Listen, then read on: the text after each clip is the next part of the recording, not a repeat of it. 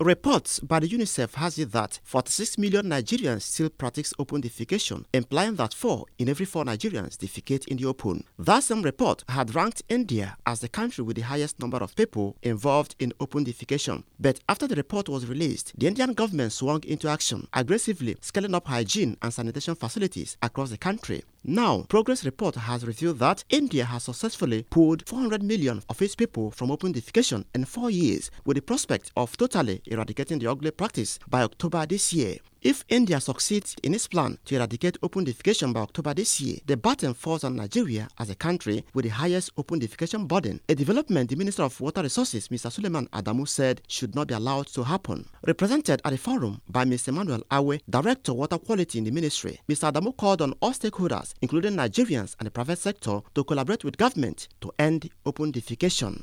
India, who has been leading the table, they've promised to go out of that table by October this year. India, within the last four years, they were able to move away 400 million people from open defecation. They have less than 100 million people to go, and they are saying by October this year, all of them will stop defecating in the open. The second country on the ladder is Nigeria.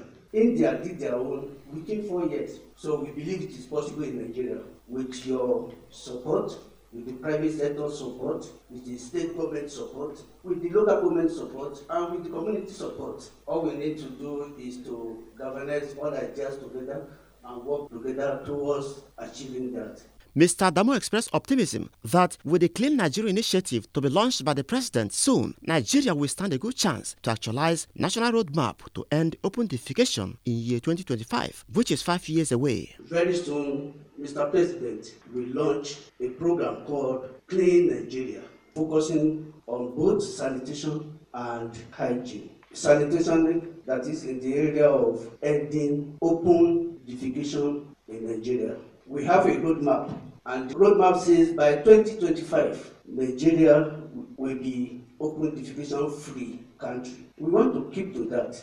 The Water Resource Minister pointed out that the President recently declared state of emergency in water, sanitation and hygiene, which was intended to galvanize states and local governments to start prioritizing sanitation by committing more resources to the areas. He submitted that, everything being equal, the coming Clean Nigeria initiative added to the state of emergency already declared, Nigeria would achieve significant progress in addressing water scarcity, sanitation, hygiene and open defecation, key in meeting the goal 6 of the Sustainable Development Goals.